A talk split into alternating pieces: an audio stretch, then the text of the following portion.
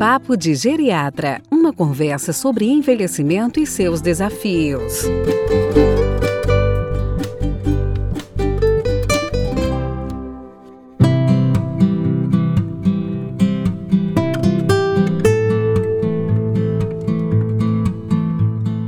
Olá pessoal, tudo bem? Aqui é Bárbara Correia em mais um episódio do Papo de Geriatra.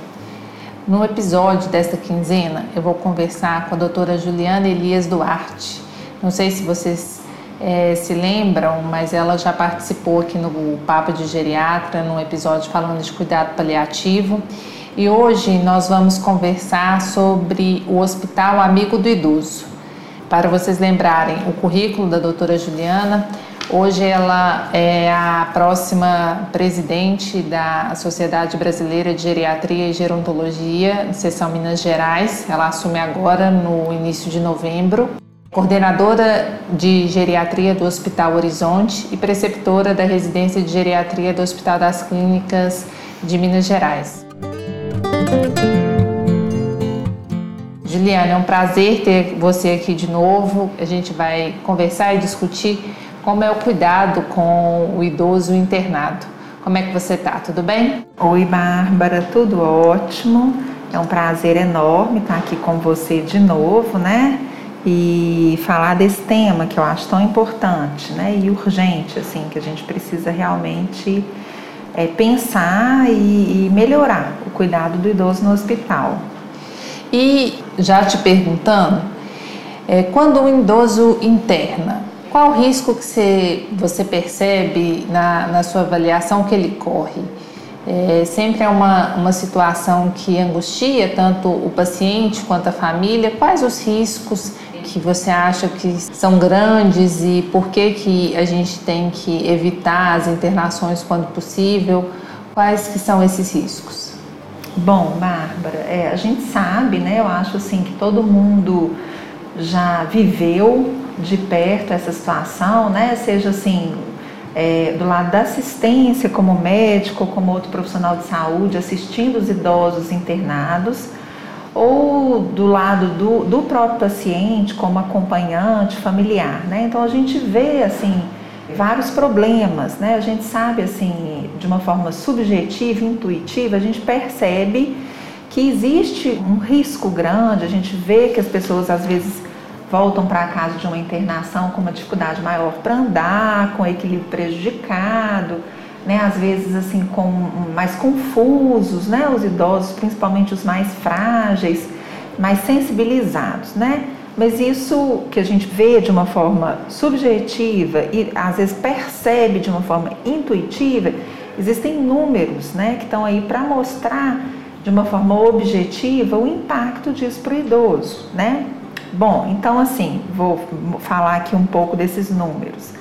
Hoje, né, na população brasileira, a gente sabe que 14% da população é de pessoas acima de 60 anos, né?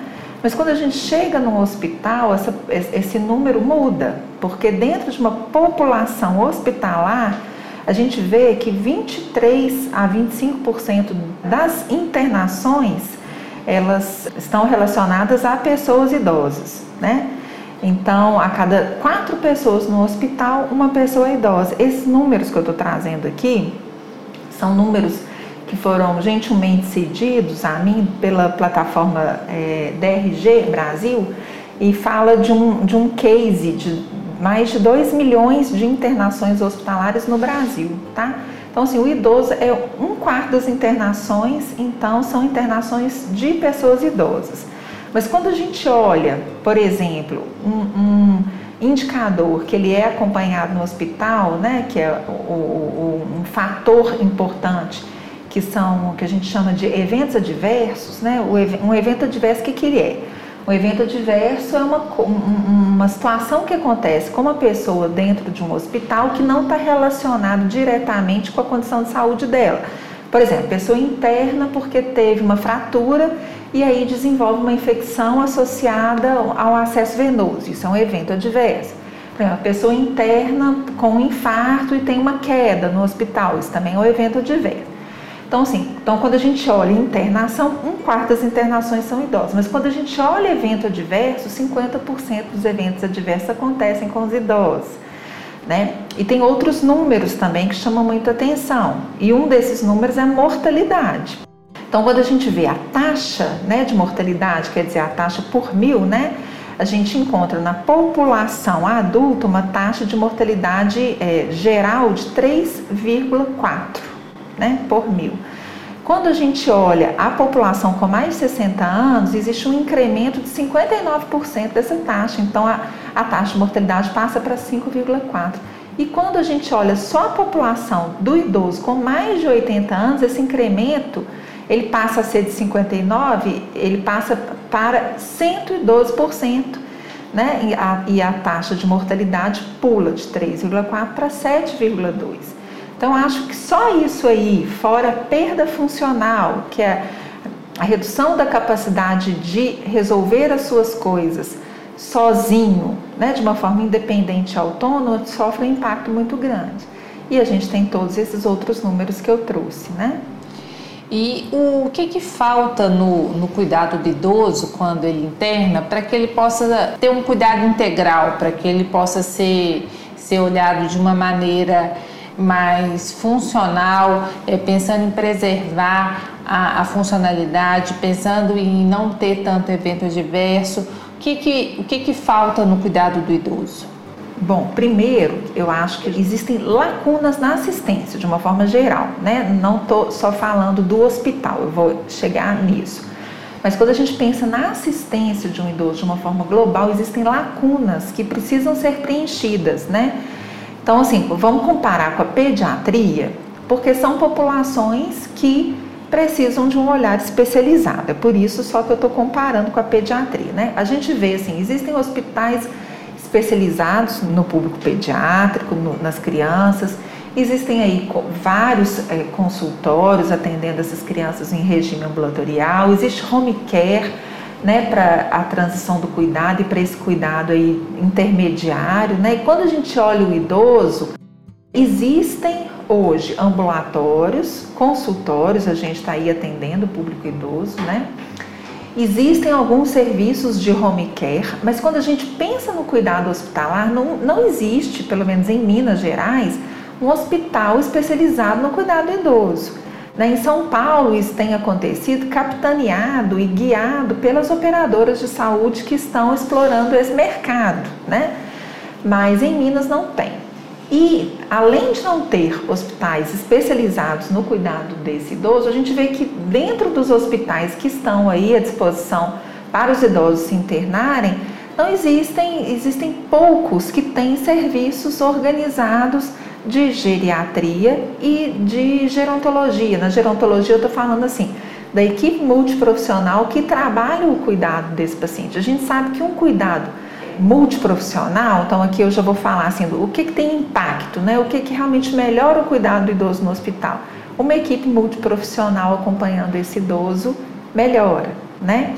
Um olhar especializado, né? um olhar é, principalmente para os idosos mais frágeis, um olhar de uma equipe especializada no cuidado do idoso, o olhar da geriatria faz diferença. E isso a gente pouco encontra, né? Assim, não é o habitual a gente ter serviços é, que são organizados com o objetivo de cuidar dessa população. E quando a gente não tem esse foco no idoso, claro que os problemas é, de uma internação são muito danosos, né? Eu não lido diretamente com, com o idoso internado, mas recebo muito egresso de internação hospitalar e a gente sabe o quanto que isso prejudica a curto prazo e a longo prazo é, em várias doenças. Como é que é a cultura do cuidado do idoso que está internado no Brasil? O que, que geralmente acontece? Então, aí já é um problema, assim, que, que a gente tem que falar até do envelhecimento populacional, né? Porque Brasil, assim, o envelhecimento está acontecendo muito rápido, né? Então, um exemplo que eu gosto de dar é assim, olha, vamos pensar, se, quando a gente vai organizar uma festa, né? Se você tem três meses para organizar uma festa para 300 pessoas, você tem uma boa chance dessa festa dar certo. Mas se ao invés de ter três meses você tem três dias, a maior chance é que dê tudo errado, né? Então é isso que acontece no Brasil. A gente está é, trocando pneu com o carro andando. Então o Brasil está envelhecendo, a gente já tem muito idoso no Brasil e a gente ainda não tem uma cultura preparada.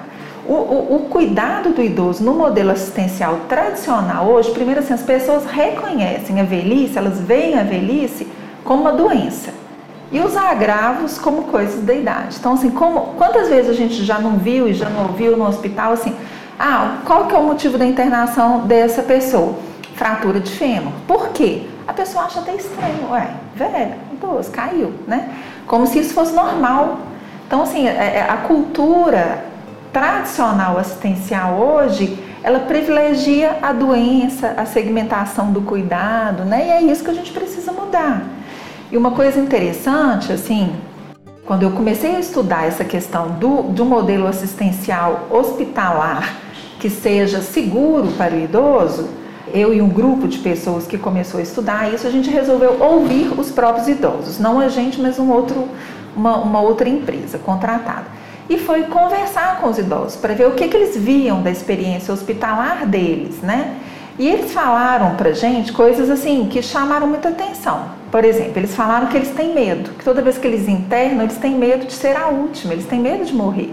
Eles falaram, por exemplo, que eles ficam confusos no ambiente hospitalar, que às vezes eles ficam ali sentados e não veem que eles já foram chamados para o atendimento. Esse medo que você falou, só te interrompendo, é deles virem a falecer em função da internação ou medo, por exemplo, tem poucas vagas, eu vou ser o último a subir, eu vou ser o último a ser tratado, eu vou ser deixado de lado comparado com o indivíduo jovem. Eles identificaram essa, é, é essa a, diferença? A frase que eles falaram é, era: tenho medo da solidão e da finitude.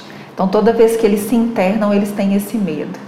Eles têm muito medo de não, ser, de não ficarem acompanhados, por exemplo, no hospital. Eles precisam muito do acompanhante, né? E agora, né, nesse período de Covid, imagina o quão maior esse medo é, está, né? Assim, por ser a população mais acometida e por a, não ser permitido muito a presença de acompanhante, de visitas no hospital. Sabe uma coisa que me chamou muita atenção, Bárbara? Acho que vai te tocar também, assim que foi ouvir, né, ler né, esses relatórios, e eles colocaram assim: os médicos entram no quarto, eu estou lá, deitado, e ele não se dirige a mim.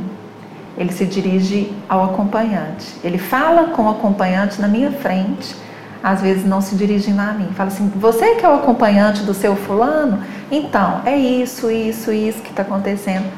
Então, e, e, uma outra coisa que eles falaram também é da infantilização, que muitas vezes as pessoas se dirigem a eles com, de uma forma infantil. Ai, que bonitinho, que gracinha.